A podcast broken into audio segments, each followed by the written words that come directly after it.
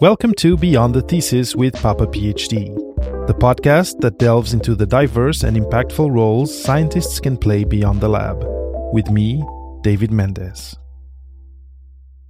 Welcome to this new episode of Beyond the Thesis with Papa PhD. Today, I have the great pleasure of uh, having back on the show Adriana Bankston and uh, uh, having a new guest on the show, Jamie Vernon, both from Sigma Xi. And uh, Adriana has been on the show a few years ago, and uh, and her her bio, her CV has evolved. She is now senior fellow in civic science and public policy with Sigma Xi, where she leads a project that examines science policy engagement at the state level and determines the skills, knowledge, and resources required by scientists to successfully influence public policy. Prior to this role, uh, Adriana was a principal uh, legislative analyst at the University of California Office of Federal Governmental Relations, where she served as an advocate for the university with Congress, the administration, and federal agencies. Adriana has had a number of roles leading to where she is today, and in recognition of her contributions to the field, she was named among the top 20 in 2022 advocacy practi- practitioners by the Advocacy Association and awarded the inaugural 2022 ARIS Emerging Broader Impact Leader Award. Adriana earned, her PhD in biochemistry, cell and developmental biology, so not from social sciences or poly, you know, from that side. She actually pretty close to what I did, um, and developmental biology from Emory University. Welcome again, Adriana. Jamie Vernon is Executive Director and CEO at Sigma Xi and publisher of American Scientist. From 2014 to 2017, he served at, as Sigma Xi's Director of Science Communications and Publications and Editor in Chief of American Scientist. He was also Sigma Xi's co director of operations from 2014 to 2015 uh, and he's a molecular biologist by training. Again, from the same side of uh, of the sciences uh, spectrum. Um, uh, he transitioned from research in 2011 to serve as an American Association for the Advancement of Science, which uh, you may know by it's uh, by AAAS Science and Technology Policy Fellow, and an Oak Ridge Institute for Science and Education Fellow in the U.S. Department of Energy. For more than a decade, he has been an advocate for the use of science in decision making at all levels of government, business, and in our personal lives. He holds a bachelor's he holds a bachelor's in zoology from North Carolina State University, a master's in biotechnology from East Carolina University, and a PhD in cell and molecular biology from the University of Texas at Austin. Welcome, Jamie. Welcome, Adriana, to Beyond the Thesis with Papa PhD. It's uh, a pleasure to have you here today to talk about science policy. so the first, the first thing um, that you know that strikes me is, uh, and and I've had conversations with students about this, is uh, people who are, let's say, in cell biology, in biochemistry, often don't imagine themselves being in policy. It's, they think, oh, this is for people from who who have had a track of, of human of um, uh, human sciences, uh, what you call humanities, uh, and and clearly uh, it's not the case. I, I, would the thing I would ask now of of uh, both of you would be to talk a little bit about that uh, and maybe making kind of the the link to your each of your personal journeys from the bench to what you do today maybe starting with Jamie, who's the, the new guest on the show. Yeah, it's, it's great to be here, and, and thanks for asking that question because I think there's a lot of grad students and postdocs out there who are pursuing science careers and haven't even contemplated other possibilities. Uh, and I think that that's par for the course when you're a science scientist. You're very tunnel vision focused on uh, probably an academic position, or maybe you're thinking about a, a, industry research position. But what I learned very early in my scientific career, I, I remember specifically in 2001, I was interested in stem cells, and the Bush administration um, made a executive um, order that there would no longer be development of new stem cell lines. And you know, I was sort of studying um, evolution and development and expecting that stem stem cells was going to be a key therapeutic in the future. So I immediately, from that point on, recognized the intersection between science and policy, and started to follow it more closely. and And obviously, my master's degree, which was related to evolution and development, uh, I also was interested in the teaching of of evolution, and so the controversy about the way evolution is taught in classrooms is also a policy issue. And um, being a scientist, I wanted to make sure that our future scientists and, and, and students were getting the best education around evolution. So these two things really shaped my thinking throughout my graduate career and into my postdoc about the intersection of science and policy. Uh, in 2007, I started writing a blog about policy, uh, and that sort of opened my eyes to all of the intersections of, of science and policy. And I went on to establish a policy organization on my campus while I was working on my doctorate at the University of Texas at Austin. Uh, I never really thought that that was going to be a career, but I felt like as a scientist, I had a unique perspective to contribute or apply my expertise in the policy arena. Um, time went on. I became more involved in policy and I began to view it as a potential career path. And ultimately, uh, early into my postdoc career, I, uh, I had to make a decision because I was accepted for the AAAS Science and Technology Policy Fellowship. Had to make a decision about whether or not I wanted to make that leap fully out of research and uh, into policy. And I'll just say for those who are out there thinking about policy uh, as a potential career, you know, I hadn't published in my postdoc yet. So I knew that if I if I made the move towards policy, I probably wasn't going to be going back to the bench because, as you know, the publish or perish situation still exists. And so, um, you know, that was sort of how I went through the early stage uh, process of thinking about policy. I made the leap. I'm glad I did because it opened uh, doors that I never expected to see uh, gave me opportunities to establish myself in the policy arena, um, started to build a career path for myself, and then um, that led to my current position at Sigma Xi. But uh, there's a lot of steps along the way there as well. But it was it was a great decision for me, and I think you have to sort of dabble in it in order to get an idea of whether or not it's right for you uh, and then make that commitment once mm-hmm. you're ready. It's, it's super interesting something you mentioned because Adriana, who has been on the show, mentioned something similar, which is you organized as a graduate student some sort of group event uh, or seminars. I don't know what form it took exactly around science policy. And uh, Adriana, it was the same with you, right? Can can you can you maybe do the parallel with that and talk a little bit about your journey so far? Sure. Yeah. So you know, my my interest in policy, as we've we've talked about that on here before, um, has come from being in academia and trying to influence universities to support the STEM pipeline, whether that means you know paying paying po- paying postdocs better or treating students well and thinking about mentoring and career development and mental health and all these things. So really thinking about the research environment that um, scientists need to be successful in research. Um, that really was um, uh, sort of general interest that I turned into my career eventually. Um, so working on um, you know advocating for postdoc salaries um, in response to federal labor law this was 2016 i think um, which was really a passion project and it developed into this idea of how we could help um, trainees sort of from the federal level and um, how policymaking could influence what's happening in academia essentially and that that intersection. Um, and this became you know I, I had advocated for um, trainees and, and, sort of their success in science before i actually worked in advocacy and so i transitioned um, through a number of societies and nonprofits, uh, eventually into a fellowship with Society for Neuroscience, where again we advocated for um, research funding and training.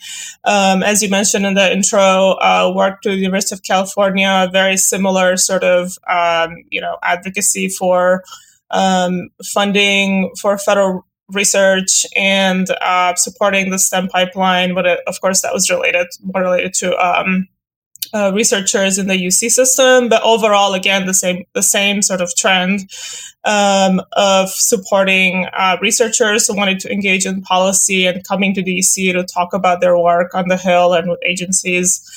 Um, and now the work with Sigma Xi and, and other things I'm doing um, has it's more related to um, how we can really connect scientists to po- the policy space. Uh, maybe not as directly, but um, or not not directly ad- in advocacy, but uh, trying to create pathways for them to to engage right through a number of different roles. Excellent. That that was actually going to be my next question. So both of you uh, are now uh, uh, working together at Sigma Xi. We've mentioned Sigma Xi in the beginning. Before I have another, I have a question coming up. But before that, does one of you want to share what Sigma Xi is, what the mission is? Sure, I'll talk about that. Uh, so Sigma Xi is the scientific uh, honors research honor society. Uh, it's basically the honor society for scientists and engineers. We have members all over the country and around the world uh, in chapters uh, at universities, academic, academic um, chapters, but also uh, industry and government chapters. And so we have an interest in the policies representing the, the interests of the of the scientists in all of those different arenas and the policies that affect them. Um, so many of our members come to us earlier in their careers, but we have a variety of programs that serve throughout their careers. Um, we're also an organization that largely connects across disciplines. We're a multidisciplinary organization, so all branches of science, all fields of science, uh, and all levels of science. So many of our senior members tend to give back to the to the next generation of scientists through mentorship and that and that sort of thing.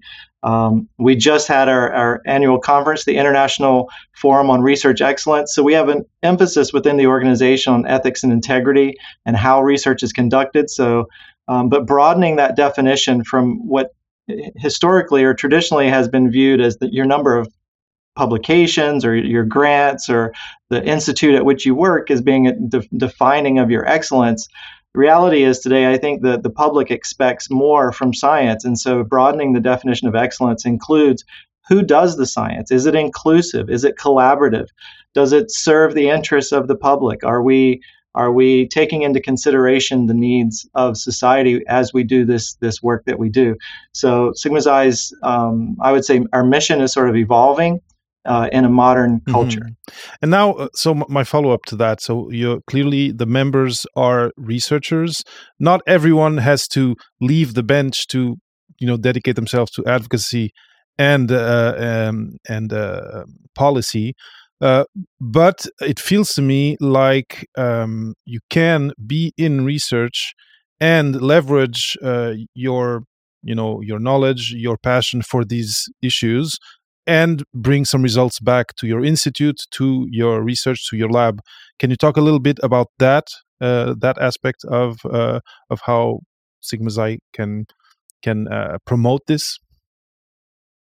Uh, so actually, that's the heart of the project that Adriana has been working on, and you know we started with a civic science fellow, Andrew George, um, developing uh, the concept for a platform that allows scientists of, of all different um, disciplines and all different career stages to engage in policy.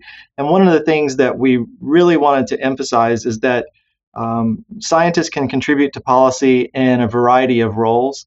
And, and many of the, the opportunities that are discussed out there um, when you're first being introduced to policy are fellowships and these things that require you to leave research behind in many ways and go full time into policy. But the reality is, scientists don't want to necessarily leave the bench. They want their expertise to be incorporated into evidence based policymaking. And so uh, we're trying to identify uh, opportunities for scientists to lend their expertise to the policy process without having to be fully uh, involved. Um, and also not to be limited to advocacy only. Uh, there's a lot of advisory roles uh, and you know support that can be provided to legislators that isn't in, a, in an um, advocacy capacity. And so, you know, maybe Adriana can talk a little bit about the work she's been doing to, to identify all those different types of um, policy opportunities and, and what we're doing to, to make those accessible to scientists. Yeah, so let me give you some background on, on the platform. So it's called Civico, and we aim to connect scientists to policy opportunities um, at the state level at this point. Um, and then, you know, we want to think about how they can take advantage of these opportunities to take action in policy or learn about policy or influence it in some way. Um, currently, I would say that um, you know, state level policy making is, is a growing field. And so what we have in, in the platform um, are, as, as JB said, fellowships, but also internships, boot camps, and other kinds of training, sort of a one stop shop um, for this because there's a lot of interest in the field, but uh, no one's really collated everything sort of in one, one place to just be able to go and search through things you can get involved in. Um, we also have case studies of individuals that uh, use these opportunities to transition into various careers and different roles that can be uh, advocacy, can be government roles, it can be advisors, um, things like um, advisory boards and getting involved in some of these things that uh, don't require leaving the bench, right? So there's, I would say, um, of course now nowadays there's many more opportunities than there were even when i started but um, things like science policy groups and opportunities on your campus um, to, to get involved with um, or nonprofits or societies that work on some of the issues that you're interested in um, all those all of those kinds of things um, are in the platform and, and maybe hopefully will give you some ideas of the way different ways you can engage. Excellent. Uh, and so you've uh, told kind of very quickly we've uh, i myself and you uh, complemented a little bit the, the, the story of your journeys of your academic and then professional journeys. And one thing i've learned in these uh, you know just a little bit over four years of podcasts and of talking with people who did their phds and did, then did something else is that the path is not linear. It's uh, sometimes it's happenstance sometimes it's uh, you know it's uh, there's serendipity in there there's some uh, uh, chaos and uh, looking back people are able to make sense of it but it feels like this platform may help uh, people actually have kind of a leg up and start towards this uh, this adding this policy branch to their uh, journey in a more uh, straightforward way. Um, i wonder if you have a comment on that on on the, the, the linearity or or absence of it w- once you leave the bench and decide to do something else as I mentioned, I mean, for me, the sort of side project that I was working on, this postdoc salaries, turned into my career, right? So that's something that can happen. Um, you have a project that you're really interested in, and that can translate. Um, so that's, I think that's in some ways good advice. Um, finding a policy area that you're interested in, passionate about, and sort of following that to see where it can lead you, because there's a lot of opportunities at different different sectors you can work in, and um, for me, um, it was very exploratory in some way because um, that's really one area I was interested in, but also wanted to see what other options were out there. Um, I got involved with a number of scientific societies and policy committees and nonprofits, uh, you know, trying to see where policy was happening and the different settings, and eventually ended up doing advocacy. But that's really because um, I wanted to try and push push certain things on Capitol Hill that I was already working on before. Um, so I think you, what you said makes makes sense, and that's that's right. There's some luck involved in it, kind of right place, right time. Um, but that's kind of that would be, I think, kind of my general advice is finding something that you're interested in, kind of following that, and the platform certainly facilitates that um, in some of the disciplines that we have there. But um, having a policy area of interest um, can kind of drive your path mm-hmm. too. And for people who, who might be interested or curious or who might uh, actually be a little bit doubtful of exactly what policy means, what what effect it can have on their research, uh, who they can interact with. Uh, you know, it could be the federal level, it could be state level. Can you can you popularize a little bit of that uh, for people who might not be so much in the know uh, about the space, about the the the, the culture? Yeah, I want to I wanted Adriana to speak on that last point because I think she's had an interesting career and she continues. She's at a, a point now where she's continuing to build the networks and the relationships and the and find those opportunities, um, which are numerous and varied. Uh, and it really comes down to building the relationships that lead to your next opportunity in policy. And at some point, you become settled. And I, I would say to some degree, I've settled into my position. It's hard for me to have a lot of um, movement um, at this level. Uh, but the path to get here was definitely nonlinear. And, and to, to address your question, uh, you know, first figuring out what the ecosystem looks like. What's the landscape of policy?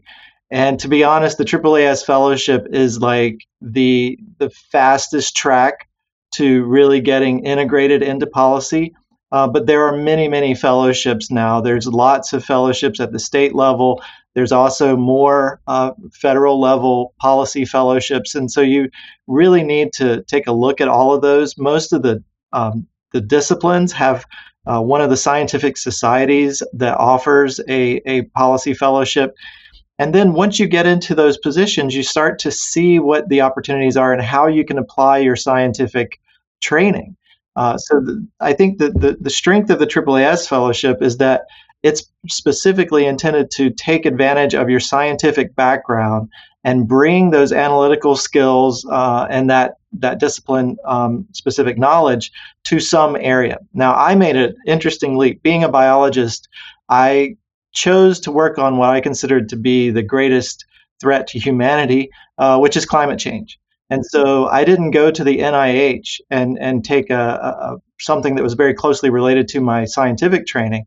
I went to, to DOE and worked with mostly physicist fellows. So most of the people that worked around me were from physics, and they were incredibly intelligent. And they were working on these problems, um, very complex problems. Um, and I found my path um, in, in, policy, and it wasn't what I expected. Uh, you know, doing strategic policy analysis and developing strategic plans and and developing the data that informs investments in renewable energy technologies. Those are those are things you don't ever envision as a molecular biologist doing. Um, but those experiences introduced me to the many different facets of policy and how the executive branch, where I was working, uh, interacted with the legislative branch and, and, and even the White House. And so you have to get in and, and sort of investigate and tinker around and figure out where you fit and where you can apply your skills and keep your eyes open for opportunities, especially in the early days because uh, you know those small opportunities might turn into huge opportunities. And and that's really my story. The the way that i arrived at Sigma Xi is is uh, a small opportunity turning into a huge one. Excellent. And and uh, a curiosity that i have is once you are in these types of settings in these types of conversations these types of projects who are who are the the types of uh, stakeholders that you're having conversations with that you're sitting at the table with who uh, that that are usually not in the normal universe of a scholar of a researcher. Mm-hmm. Well, uh, would you ever imagine yourself sitting um, with the uh, Secretary of Energy or a governor of a state? Or uh, you know, those are definitely opportunities that that you'll get. Um, having a PhD, I think, inserts you in the federal government at a level that uh, gives you much more access. And so I would say if you're a grad student, get that PhD. If you even if you want to go into policy, and then uh, and leverage that because it opens doors for you.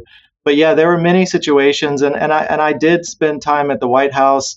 Uh, I didn't necessarily work with President Obama during my time, but I did work with John Holdren, who was the advisor to the president, and uh, and some of his staff brought me in to work on science communications around climate change uh, because I had a, a, fair amount of experience uh, in science communication at that point. And so you, know, you can't always anticipate that you're going to be in those high level situations, but um, they do happen. And then at the state level, actually, I think you can get pretty high within the government pretty quickly if you um, if you choose uh, the right opportunities. Uh, because you know even there, there's there's more interest in getting science, hearing from scientists at the state level. Um, many times. Excellent. And from what I uh, uh, read, Civico kind of wants to be a bridge because these are two spaces that are maybe contiguous sometimes, but they're not. You know, they they're not naturally close. And uh, it feels like Civico is going to be a bridge to make it easier for communication to happen one way and and you know that way and back. Uh, is this uh, Adriana? Do you have a comment on this? Yeah, so I think there's sort of two ways to look at this. One is, uh, as I already said, that um, there really isn't one place where all these opportunities have been collated, and so that's one of the things we wanted to do is centralize um, state level opportunities. I think it'll grow beyond that um, into one place where you can search through different things depending on where you live and different filters and all of that. Um, but also, we talked about um, sort of the other side, right, where um, policymakers and, and their staff and folks in government are looking for scientific expertise, which uh, is increasingly happening, and uh, nice to see that. Um, so the idea that um, we connect scientists with policy opportunities, but also policymakers who are interested in scientific expertise for a number of things, um, and there are different projects, and, and certainly that's that's been seen. Um, when I was at um, University of California, for example, you know, we would have um, experts work in, um, you know, talk to Congress about specific topics uh, testify and or even just serve as an advisor for specific things that they were trying to develop. So um, that's something else to consider is um, where your expertise is helpful in in these different settings where um, policymakers are looking for the expertise that you have and um, something you can share with them. And do you have an example, you know, for, for people who are who are listening or watching, an example of one of these uh, subjects, these questions or these issues where uh, government needs scientists to chime in. Uh, do you have examples? Yeah, so I think some of the best ones are um, folks who have transitioned and, um, you know, for example, like the CCST fellowship, right? They've um, done a state fellowship and work in California government. Um, that's one of the best ones that uh, is well known as far as um, state level opportunities. Um, from my my um, career, you know, we worked on a lot on, for example, wildfires, and this is something that um, is um, growing, I think, at the federal level too. Um, but we've often had folks who you know, they did roundtables on wildfires to inform some future, um, you know, responses or, or just legislative language um, or reports or things that would be used by agencies, for example, uh, by NIH or um, by Congress in a number of settings. So um, definitely have seen policymakers reaching out to scientists for different expertise. Now, uh, you had mentioned to me this idea of a speakers bureau, and it feels like it connects with what you were just talking now. Can you talk a little bit about that? Yeah, so this relates to, um, you know, right now we um, are, are, launching a, a, pilot version of Civico. So we have our um, launch event on Monday. But, um, and it's currently geared towards uh, scientists who want to engage in policymaking. But, um, like I said, there's increasingly uh, interest from policymakers and staff to to look for the scientific expertise. And so, um, you know, from the platform, we'll have scientists um, who have profiles in there that a staff person can find um, who, who is in the specific um, policy area or specific state, right? So there's different ways to filter through. Um, um, policy field, which state you're in, uh, what kind of branch of government, um, and then um, I think it's really valuable and, and, nice to see sort of increased interest from policymakers in scientific expertise. And so I think it'll become a valuable platform um, for them to search through this database of scientists and be able to reach out to them for different purposes. And uh, thinking of, of, about the you know, the ecosystem, the academic ecosystem. You know, there's there's PIs, there's postdocs, there's graduate students. Can anyone who is a young researcher or you know PhD to be who has this interest to uh, to maybe have something to say on the policy side uh, go onto the platform explore and participate Yes, absolutely. Uh, it's free, open. Um, you just have to create an account to be able to see all the opportunities. So we have a few um, things that are sort of public facing, but really the bulk of the information is behind the login uh, because we want you to be able to see uh, all the content that we have in there and connect with folks um, who are in the platform and also um, the folks who are um, represented as the case studies as well. Um, so yeah, please, um, please join and uh, sign up. Yeah, the website is up right now, so it's Go Civico. Um, and you know, we launched it um, sort of informally a few days ago and presented on it at the um, uh, um, IFoRE conference. Um, so we've had a few already, a good number of folks sign up, um, but this is going to be a virtual event. Uh, we'll have speakers um, from staff and advisory board, um, and of course, doing a deep dive sort of demonstration of the platform um, on November 20th at noon. So that's something, uh, if you're interested, you can sign up.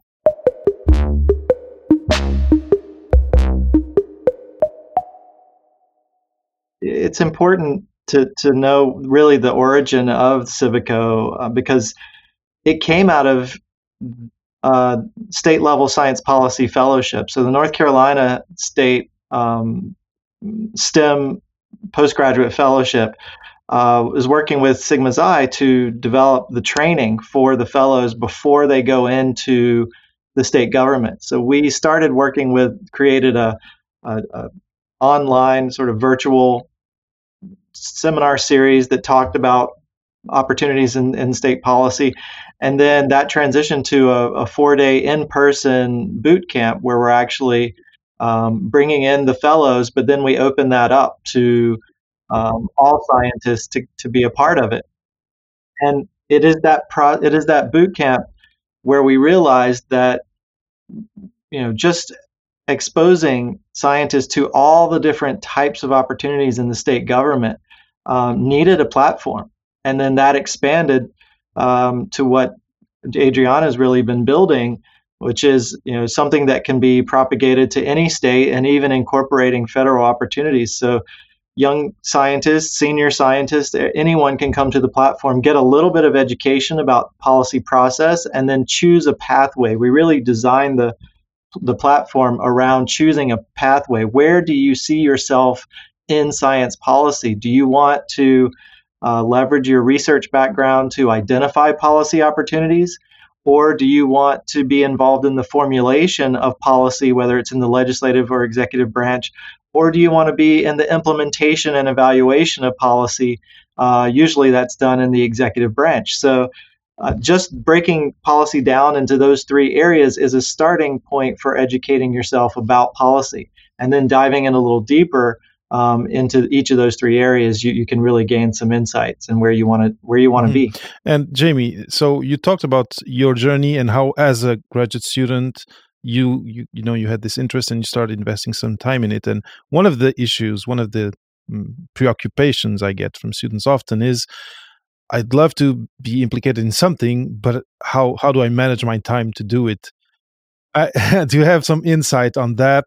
and uh, and maybe a kind of a game plan to to maybe slowly taper into into something more involved but while staying in a healthy relationship with your research as a graduate student uh, yes uh, well you know there's fortunately culture is changing a little uh, in academia but i would say during my time it was highly fr- frowned upon for you to do anything other than research and I think, un- unfortunately, that's still the case for many grad students and postdocs out there.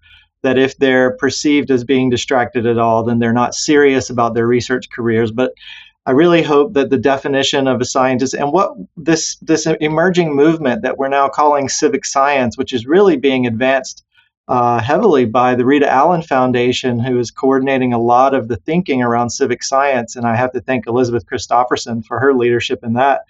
Uh, but you know, we're changing the culture of science to be more civically inclined, and therefore scientists should be given some uh, coverage or some support for doing things outside the lab that connect science to society. Um, and so, you know, the challenge is that the expectations of a grad student are high, and you have to deliver uh, on your research. So you have to first of all make sure you've got that under control. If you are advancing and, and contributing and, and, and progressing the way you need to in grad school, then maybe you can find a little bit of time on the side to dive into some of these side interests, whether it's science communication or science policy.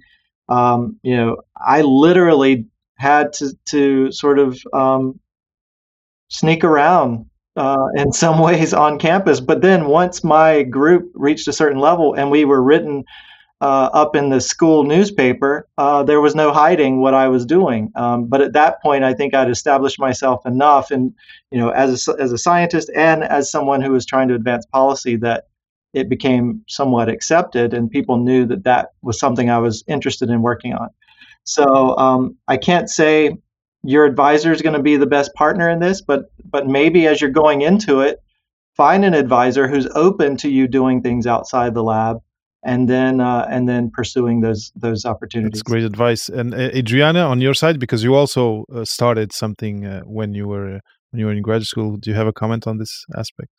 Yeah, so I mean, I think it's really important for scientists, even when you even if you're just starting out in graduate school, to think about the societal impact of your research. Um, and you know, I've heard more of this recently that um, a few universities that are doing um, have sort of policy or sort of uh, societal, you know, chapters in their dissertation that re- relate to the societal relevance or policy impact. Uh, that's the sort of thing you should think about that anyway, even if you're not writing it. But I would I would include that in your dissertation.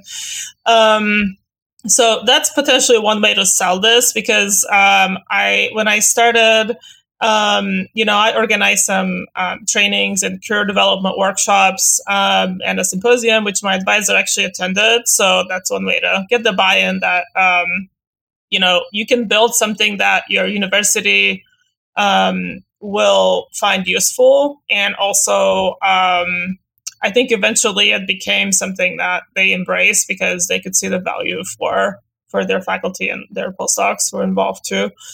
Um, but um, one thing is, um, yeah, I think, uh, you know, I guess when I, I started, um, it wasn't similarly to Jamie, it wasn't um, very obvious what I was doing. I was started writing about um, issues related to women in science and why we need to diversify the pipeline uh, while I was running, you know, my Western blots, and like, well, I have to wait for two hours. Might as well do something else. And so that's how it started, right? And then it became accepted in some ways uh, because the university benefited from it um, in some fashion. But uh, my advisor was pretty receptive. Um, of some of those activities mm-hmm. too. Mm-hmm. Excellent. Um, now I'm, I'm going to bring us up like this again. Um, yeah um, because now I'm, I'm thinking we're getting to the, the end of, of i think we've covered most that i that i had thought of. If i missed something you know some or if there's something that you'd like to bring up we have the date uh, of the launch uh, november 20th at, no- at noon. There's a link going down here uh, actually i'm gonna i'm gonna make it clearer but there's a link down here to um, to register gocivico.com is the site that is already live. Is there some aspect that uh, that we didn't cover? Is there some call to action uh, that that you wanna that you wanna give uh, to the audience? Uh, it's the moment to to do that. Well, I you know I would say that uh, we just had Frances Arnold, uh, who's Nobel laureate at Sigma Xi's International Forum on Research Excellence. And, uh, you know, this is a Nobel laureate scientist, uh, and she's at Caltech, but she travels, I think, biweekly, so every couple of weeks, back to Washington, D.C. to participate in the President's Council uh, on Science and Technology. so she's an advisor to the federal government while she's also a premier scientist.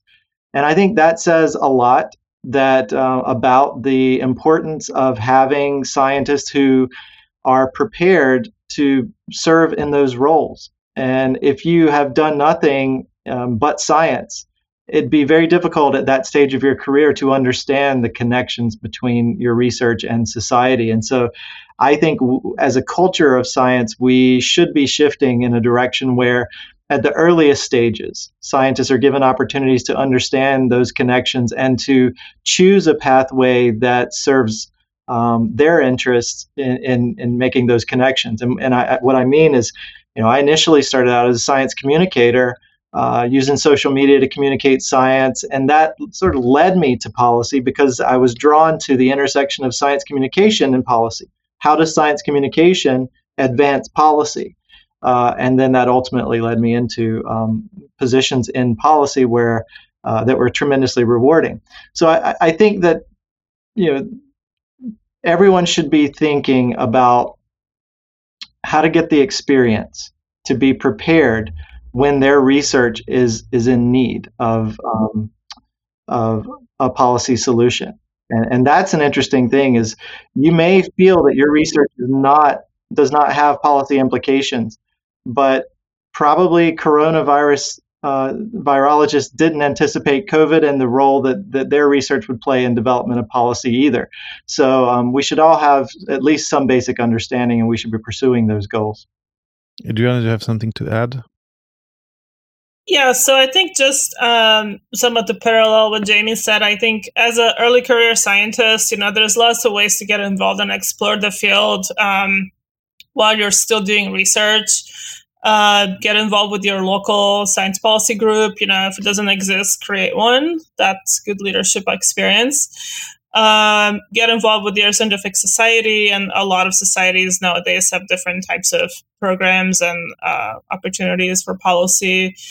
Um, this is one of the things, you know, I always say this on podcasts that just because your early career doesn't mean you don't have something to offer that policymakers are going to listen to you. And in fact, from my experience, um, they really like to hear from students and, you know, their perspectives and research and what they're going through has influenced, um, you know, uh, programs in the executive branch, legislative language, and things where uh, early career uh, issues and, and pipeline issues were interesting and they wanted to highlight that more. So uh, don't be afraid to get involved where you are. Um, and then if you're interested in um, transitioning full time, again, there's a lot of fellowships and opportunities. I think in some ways uh, you kind of learn, learn on the job um, how the system works, but uh, these fellowships can be helpful uh, for transitioning, and certainly will be a lot of them will be in Civico too. So uh, check it out.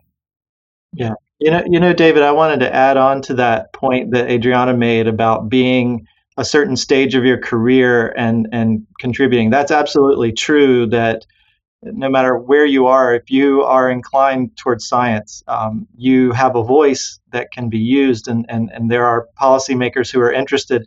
I, I would say that um, also there's there's almost a limit uh, in in the impact that you might anticipate. There there may be doors that won't open unless you have certain types of experience, um, and so you want to to practice humility as you're going into policy. I think across the board we we often think that science is the answer. Um, and and when you put bring science into the policy process, we have to come with humility because science is is ultimately um, weighed in a in a series of values decisions that have to be made and and uh, the best thing that we can do is have science at the table and ready to answer a question, but not always expect or uh, force science to drive the, the, the decisions that are made.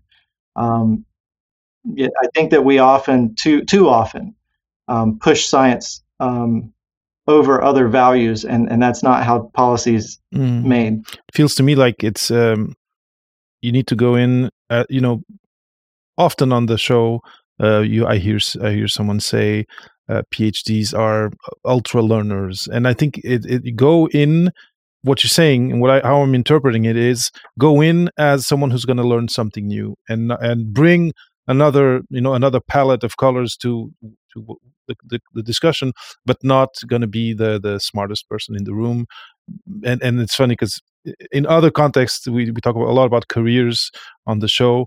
Uh, it's something that's come back again and again. How this attitude can hinder you in whichever discussion between a be it a job interview or, uh, like you said, entering this new space where now the, the, the system is much more complex and, and science is just one part of, of uh, what's uh, what's having a, an, an, impact on decisions. It's uh, super super interesting. The the the project uh, is uh, sounds to me very uh, very sound, very exciting. Uh, I think also because as of late you mentioned COVID.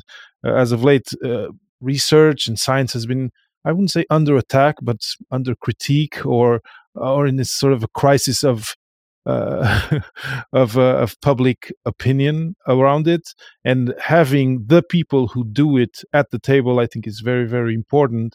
And it feels to me like what Sigma Xi is doing with Civico is really a, a one stop shop for people to be able to cross that bridge easily and be part of those discussions uh, in what's in a, in a way that's much simpler that they might have thought of just being in their lab and thinking, I wish I could do something about this.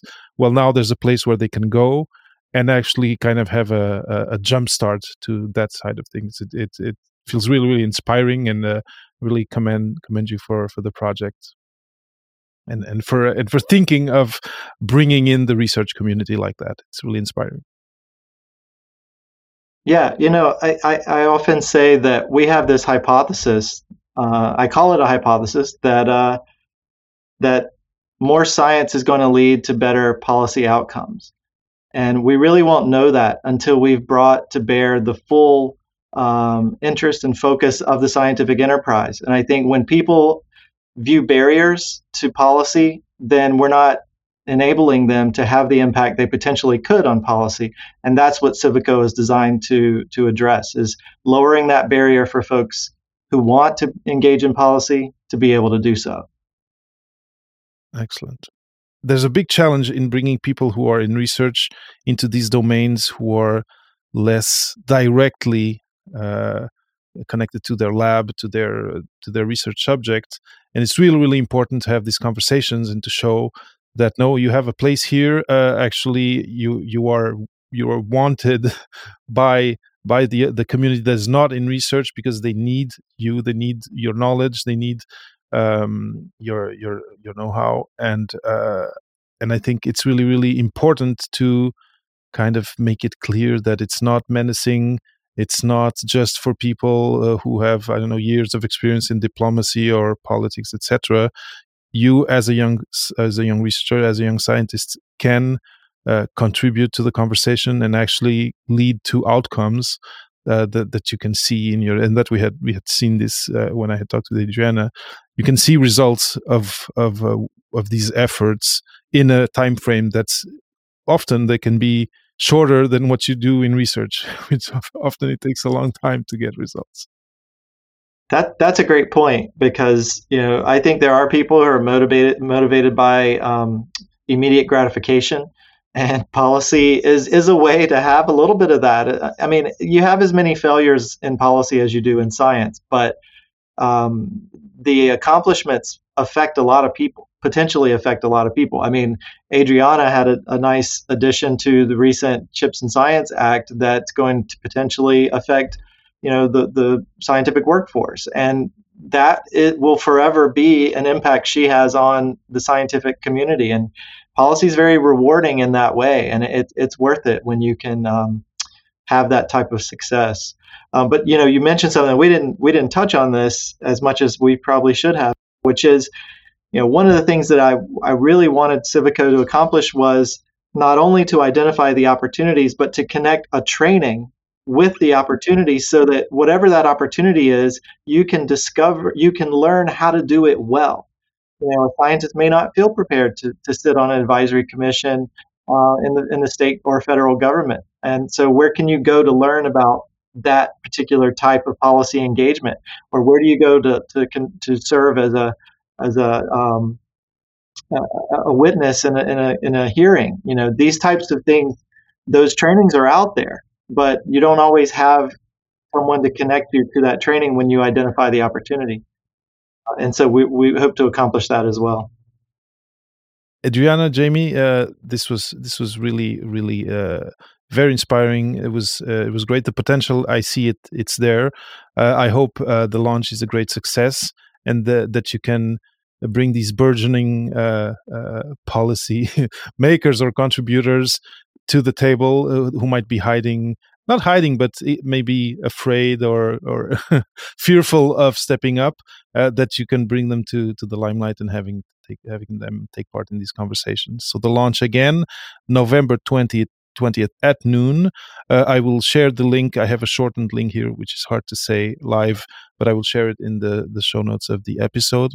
And um, and yeah, uh, I, I'm going to be waiting for updates on the project because this sounds really, really, really cool. Thank you for having has taken the time to be here today and to talk about it. Thank you. Thank you.